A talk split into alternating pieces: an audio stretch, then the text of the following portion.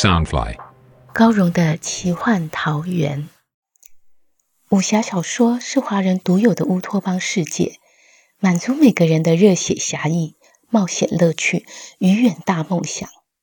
高荣的奇幻桃源是一个以高荣武侠小说连载，加上一点点创作解说的单元。周一到周四，每天晚上十点，陪你仗剑江湖，快意恩仇。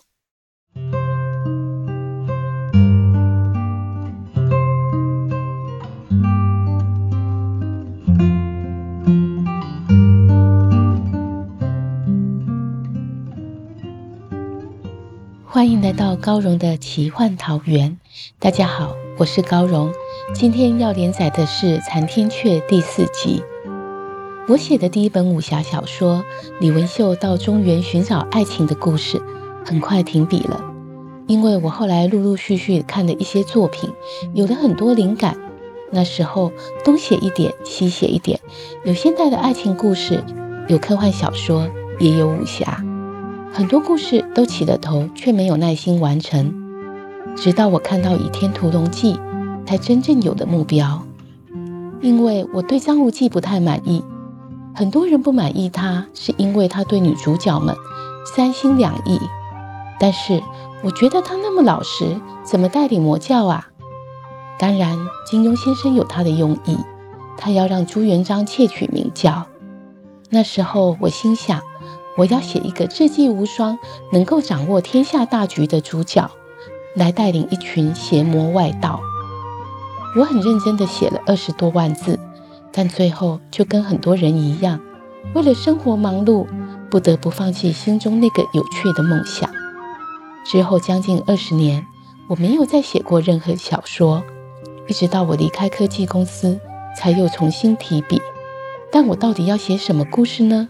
我想来想去，忽然想起二十年前那个智计无双的男主角，于是我让他成为残天阙的主角月孤雁的原型。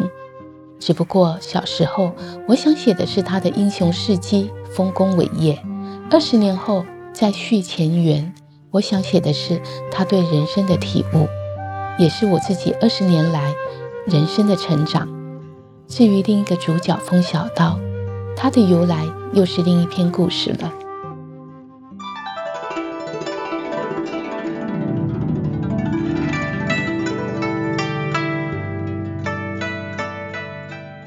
六年之后，北漠苍雪依旧，魔界却弥漫着一股诡谲气氛，仿佛应了善人离的预言，天地即将掀起一场惊涛巨变。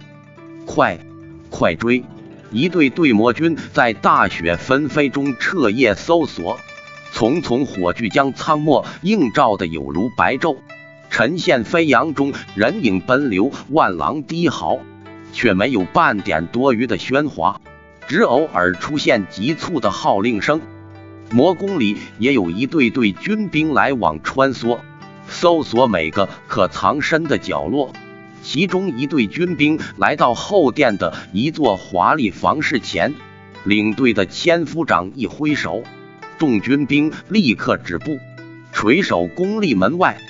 千夫长拱手道：“启禀少主，燕夫人带走刚出生的圣女叛逃下山，属下正大肆搜捕，还请少主多加留心。”内堂传出一道稚嫩却刚冷的声音。明白了，属下告退。魔兵行礼后迅速离去，房门呀的一声开启，快步走出一垂条小童，一身黑衫劲装，腰悬冷剑，那剑几乎要和他的身子一样长，可小童依旧身手利落。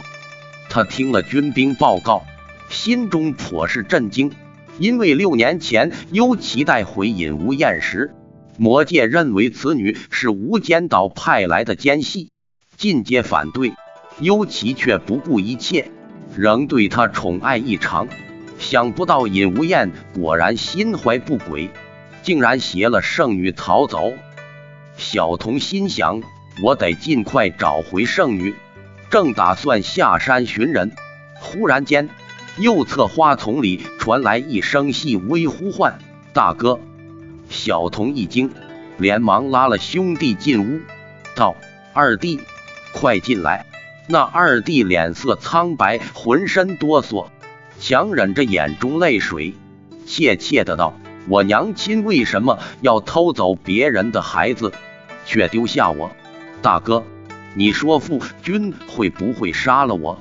我我不想死。”他在忍不住投入大哥怀里，嚎啕大哭起来。面对这同年同月生却同父异母的弟弟。六岁的小男童无言以对，只能紧紧抱着这个吓坏了的孩子。砰！一条伟岸的紫衫人影破门而入，深沉的目光冷冷盯着两个相依偎的孩子。父君，两小童齐声低呼，心中都忐忑无疑。尤其大掌举起，轰然击下，小童见父亲惊眸迸射杀光。掌气足以将人粉身碎骨，忙放开弟弟，抢身伏跪于前，叩首道：“父君息怒，一语未毕。”他只觉得一阵天旋地转，体内气血翻涌，幽其大掌直越过他头顶，逮鸡为抓，提了他背心，即转身奔出。父君要抓我去哪儿？小童见父亲抓住自己，进入曲曲折折、深邃幽暗的迷宫地穴，不禁害怕起来。父君知道抓错人了吗？他也知这想法十分荒谬。父亲怎可能认错两兄弟？但他实在不明白父亲为何要擒拿自己。尤其奔行如火，一路上始终沉默不语。砰一声。小童被重重一掷，撞到了洞穴石壁，跌落在地。他痛得浑身骨架似要散开，却未吭半声，只挣扎着爬起来，沉默硬气地跪在父君身前。幽奇冷冷问道：“你知道圣女失踪的事了？”小童挂念圣女安危，更担心弟弟被迁怒，拱手求恳道。请父君允许我下山寻回圣女。幽奇于石壁暗格中取出一本石书，以掌气灌入枫叶中心的锁印，将石书翻开，摊在小童跟前，怒道：“你即刻开始修炼，不学成第一阙，一步也不准离开。”小童怔怔望着父亲冷漠离去的背影，一颗心往下沉。直到那紫衫大袍逐渐成了小点，再也看不见，才颓然坐倒在地，被孤零零的抛弃在不见天日的石洞里。他再大胆冷静，也不由得感到惊慌，努力睁大了眼。周遭除了九座比自己身形还高的黑色石碑环绕矗立外，什么都瞧不见。黑暗死寂之中。滴滴答答的水流声和忐忑的心跳声一阵阵地回荡着，石页上慢慢浮出一段段蝇头小字，轻轻飘飞到洞穴石壁上，变成斗大亮白的字。小童看不懂文中深意，只知道这是魔界不朽神功残天阙的心诀。父君要传我神功吗？他取下石书中第一页暗月圣神头像的符印时，踮起足尖，嵌入第一块巨大石碑的中心凹处。黑色石碑上缓缓浮现一行白色草字：“第一阙，生于空有，寓于虚无，功成可摧草木成灰朽，炼藏魔气于无形。”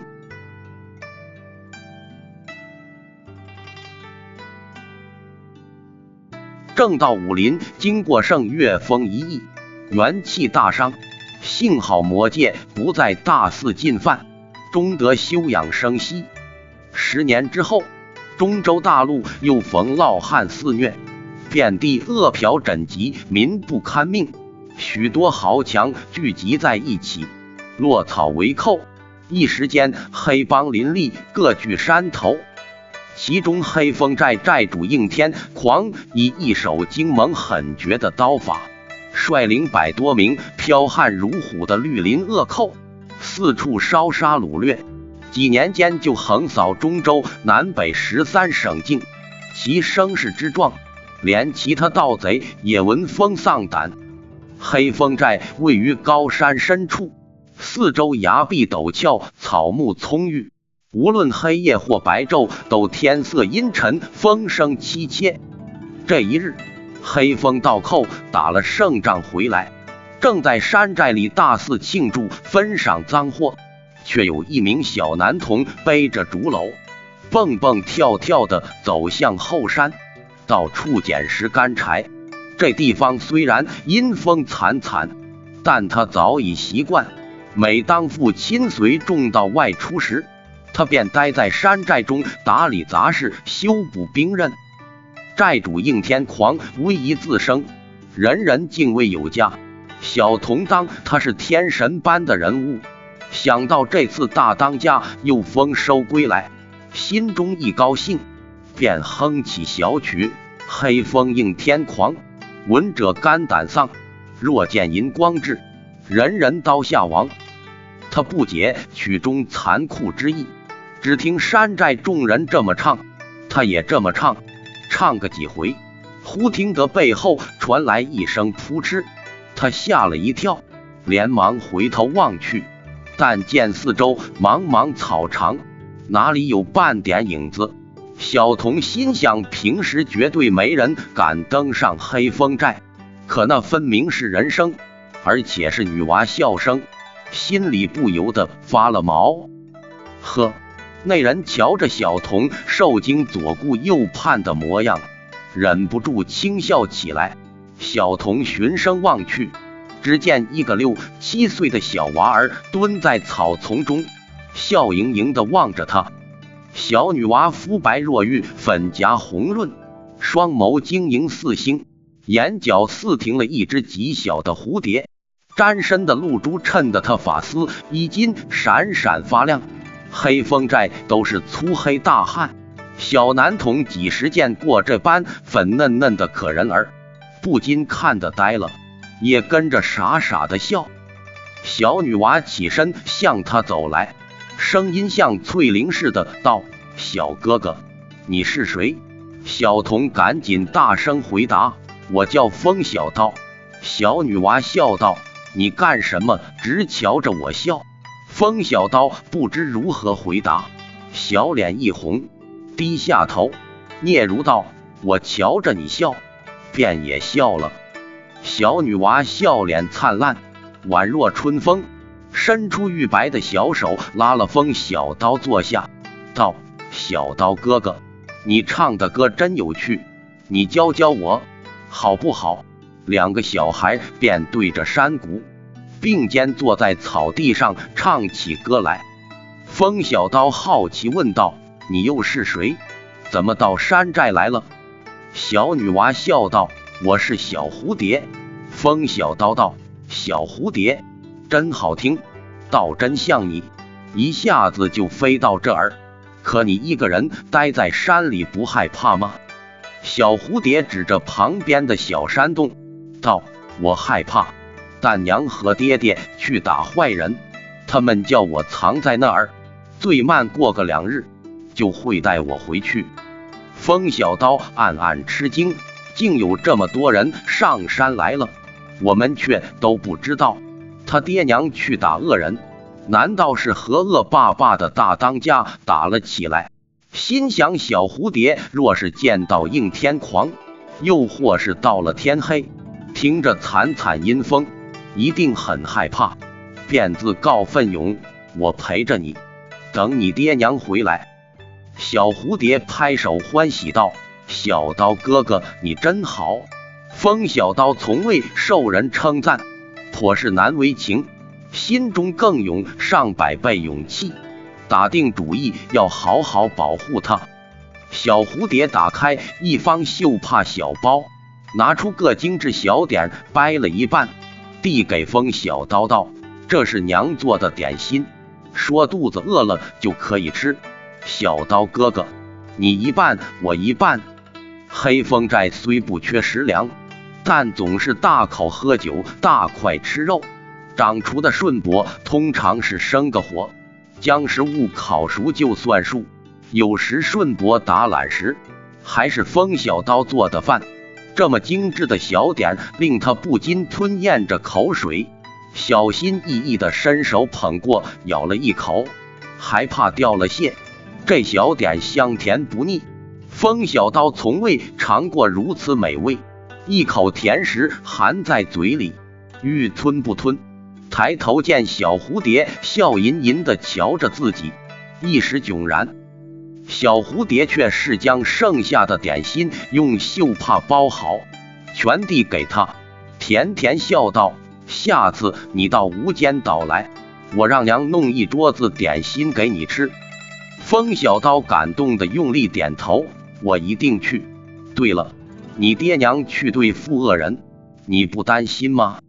小蝴蝶骄傲道：“我爹娘可是无间岛的大侠。”风小刀第一次听到这个名字，好奇道：“无间岛？”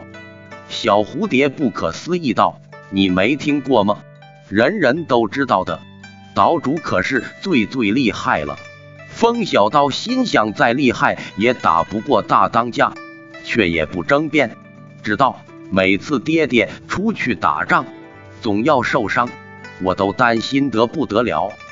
小蝴蝶握了他的手，安慰道：“你别担心，等爹爹回来，让他教你爹爹功夫，大刀爹爹就不会再受伤了。在他小小孩童心中，爹娘可是无所不能的。”风小刀惊道：“你认识我爹爹？”小蝴蝶摇头道：“不认识。”风小刀奇道。那你怎么知道我爹爹叫大刀？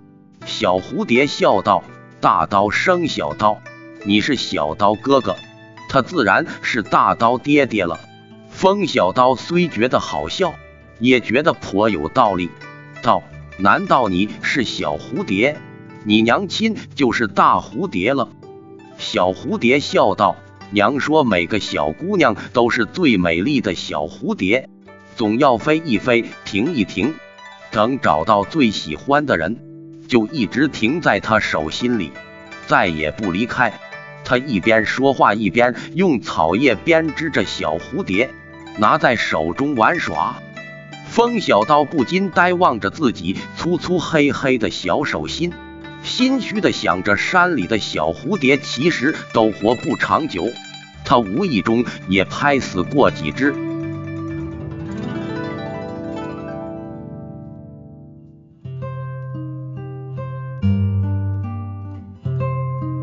自古英雄难过美人关，无奈美人世间戏。尹无厌原来是无间岛主派来的卧底，他带走了梦竹圣女，还抛弃了自己的孩子，把她留在魔界。魔君幽奇一怒之下，要自己的长子开始学习残天阙。这是一套什么样的武功呢？又会对天下带来什么影响？主角风小刀上场了，他和小蝴蝶这一对青梅竹马的小玩伴。又会发生什么刻骨铭心的故事呢？欲知详情，请听下回分解。